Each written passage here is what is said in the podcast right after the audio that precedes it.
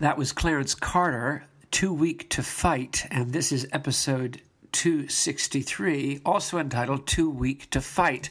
The episode is dedicated to Debbie Brazil and Robin Anderson, both of whom live in Birmingham, Alabama, and each of whom, in their um, differing uh, uh, correspondences with me have shown me without a doubt that they um, grasp fully the essence of what these casts are about, which is really a kind of, um, oh golly, hermeneutic to help you understand yourself and your life, and thereby in feeling and understanding the depth and the pain that exists under the surface of a great many individuals to thereby come to a place of hope and healing because you see what's really going on. And then in a way can kind of um, feel what's really going on because it's already happened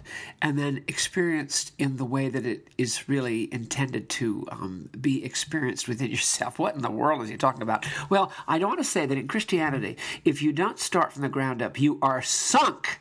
Now of course there is also a message from the top down. The gift of god in the person of jesus christ in a uh, fraught period of human history about which we know quite a bit but for the individual, in any given day and age who's not living in that direct shadow of the great um, deliverance, the helicopter. Uh, je la vois, as I said on an Instagram uh, posting recently, a woman who is saying in French, I'm thirsty, I'm hungry, I'm um, tired and I desperately need some human warmth. And she doesn't see that a helicopter is behind her looking for her, and the pilot is saying, Je la vois! Now, the um, truth, however, of apprehending this in any kind of serious way is to experience it now, to feel it now, to know it now, and to see it now. So you really have got to start from your own experience. This is where Simeon Zahl is a absolutely pathfinding bahnbrechend uh, theologian because he is aware that the uh, significance of experience, even in his terms as an academic theologian, the theological categories of experience, has got to be. Uh, uh, um, underlined uh, and uh, deeply uh, embraced for uh, a renewal both of thought and of experience and ultimately of life in the Christian church dynamic and in movement, the movement. And um, you, you've got to start where you are. Simeon likes to quote George Whitefield, who I think said something along these lines. Um, uh, if you say that you um, believe in the Holy Spirit, but leave no strong room for experiencing the Holy Spirit in the here and now, well, that means you basically don't believe in the Holy Spirit. In other words, people who say, I believe in the Holy Spirit, but it's uh, somehow uh, restricted to a certain time or a certain dispensation or a certain place, or, you know, we don't believe that the gifts of the Spirit are, ma- are manifest now. They sort of went out of, of style at a certain point in the apostolic era. In effect, that means you don't believe in the Holy Spirit. So um, I think George Whitefield absolutely hit the nail on the head. But what we find in life, uh, that sounds pompous, what I have experienced in life, that if you're not in touch with what's really going on, you are then, even with the greatest and the most um, painstaking and even the most um, beautifully motivated and altruistic desire to understand God, to serve God, to know God, and to live well, and to live in love and belovedness both with God and man, as, as it were, that you are um, undone you are. You slip on the banana peel of your own hidden and often obstructed suppressed and displaced and ununderstood not understood drives that lie beneath the surface. And this is why people so characteristically fall into trouble. I mean the Bill Hybels situation is it's not as bad as the media wants to make it out but it it's very revealing. I mean any number of very fine fine people fine people just like you, um, uh, whether they're Christians or not, whether they're secular, whether they're whatever they are, uh, can be upended by uh, a, a, a, burst of uh, suppressed emotion that comes out and causes them to do painfully uncharacteristic or seemingly uncharacteristic things and blow up their lives. It happens in the form of adultery, it happens in the form of violence, it happens in the form of, of abuse, it happens in the form of addictions, where people who actually are just like you and me, they're looking for, I'm looking for love. They're looking for the connection with another, and yet uh, it's uh, not informed or it's uh, has been suppressed for so long and has not been heard or listened to, and then it comes out, it's triggered by some external event that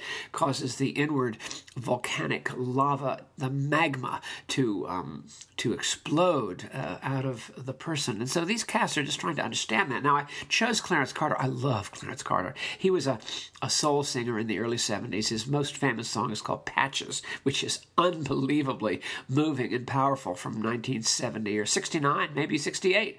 Uh, the hit that I remember in college was uh, "Slip Away," which is actually a, a call to uh, to a third party relationship. It's a call to adultery, and it's really very it's very open. He says, uh, "I know it's wrong what I ask you to do, but can't you slip away when he's not looking?" It's it's an extremely um, blunt uh, invitation to someone to do something that's unethical.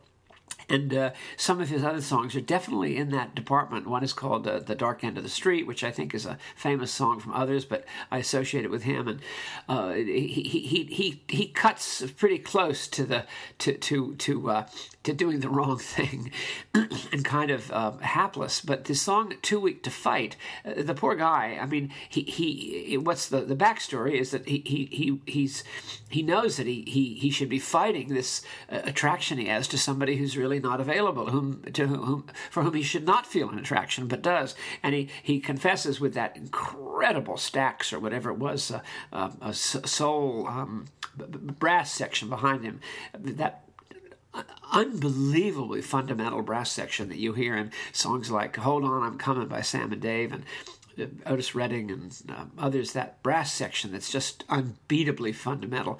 He has that in Too Weak to Fight because he's too weak to fight. And so, what happens in uh, certainly in uh, the history of Christian pastoral care is you're constantly told, to, well, let me put it goes like this you know, you, you promise to love. Uh, to, to, to love and, and honor and, and give honor to this person. And you really, I've heard this, gosh, I heard a sermon once, it was 40 minutes from a very young uh, Presbyterian, very conservative PCA minister at a wedding. And he had us all captive audience in this southern, very beautiful, lovely, highly well-meaning Christian wedding. And he captured. He talked for 35 minutes about the covenant, and it was all just window dressing. I mean, it was all. It was simply wasn't true. I mean, I want to say, God, he should have been. I, thought, you know, you don't know what you're talking about. How old are you? Do you know anything about people? Because he kept talking about marriage as a covenant, which it is, and I believe it. but to tell people that if you have signed on the dotted line to this covenant to be a husband or a wife to this person in all the right ways, that that's somehow enough is is balderdash. It's simply not the case.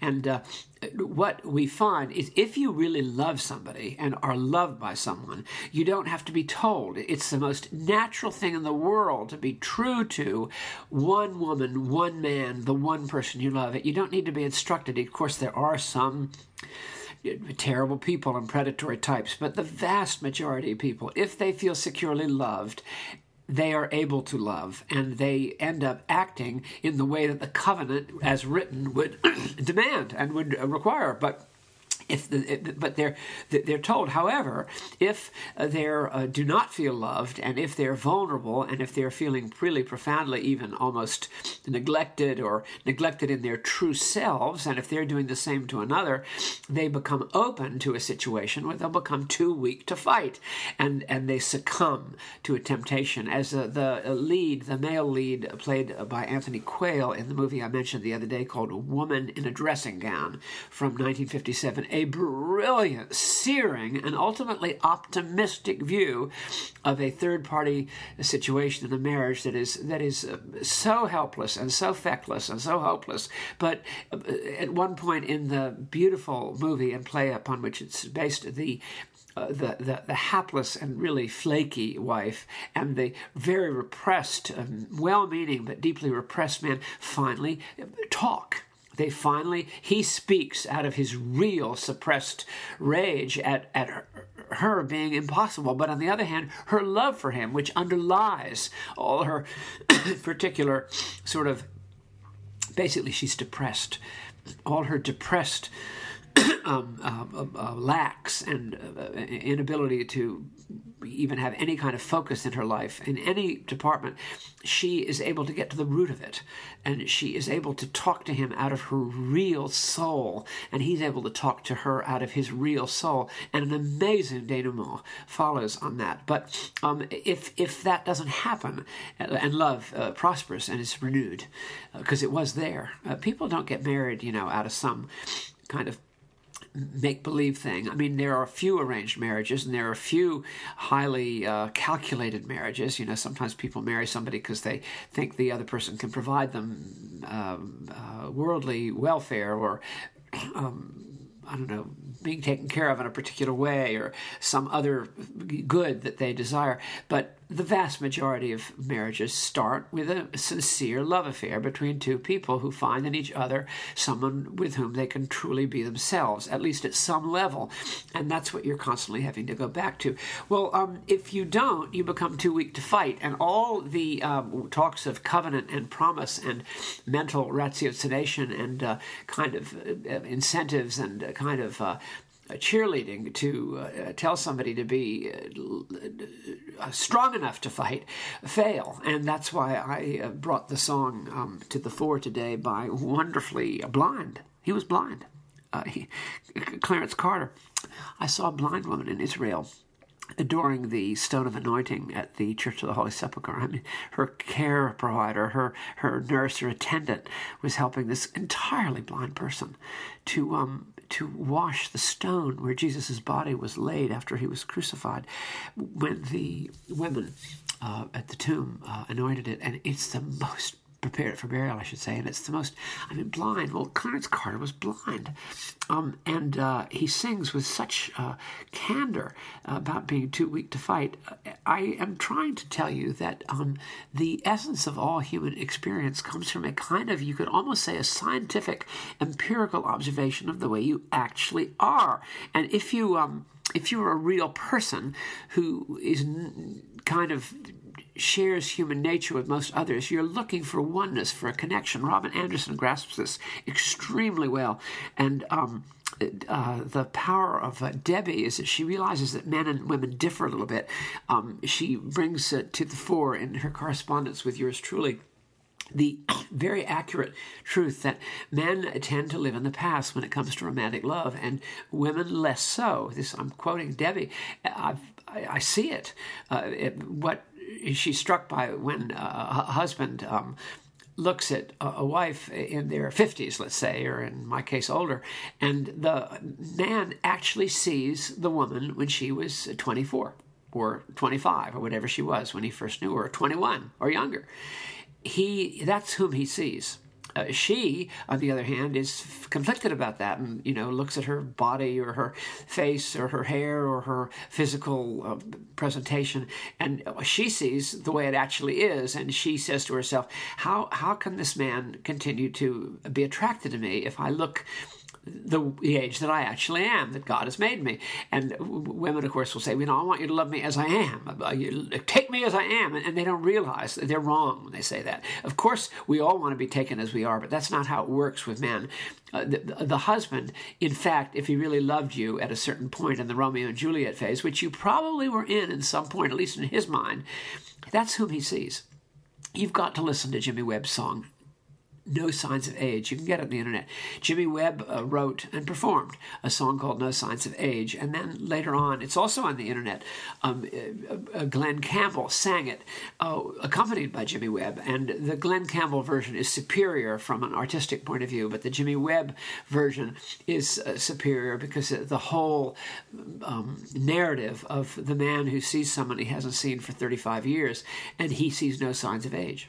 He sees what laugh lines and crow's feet. He, he looks at his own, uh, he, this man is less vain uh, uh, in principle. He looks at his own face and he sees a much older man than he was when he was 18 or 16, he even says, I think, in the song. But when he sees the woman whom he hasn't seen for whatever number of decades or years, he doesn't see her, her he sees her as by some kind of, he says, is it some trick of the light?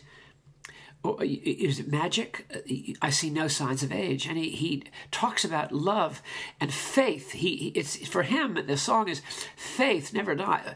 his faith sees her as she was when she was 24, um, and that is extremely extremely real. That is a powerful song. It's very painful. It's painful for men to listen to, and it's painful for women to listen to for other reasons. It's very painful, but it's the only song I've ever heard in which a, a, a profound truth of human experience is expressed uh, in poetry that is, um, in song that is uh, for the ages. And uh, the nature of that is to be uh, coveted. It uh, this is why I always say you have to go back to the beginning, back to the beginning where it all began. That song by the Guess Who, I think it's called. Um, gosh, back to the beginning. Uh, uh, uh Got to find a way. Uh, Got to find another way. It's an early led uh, Guess Who song.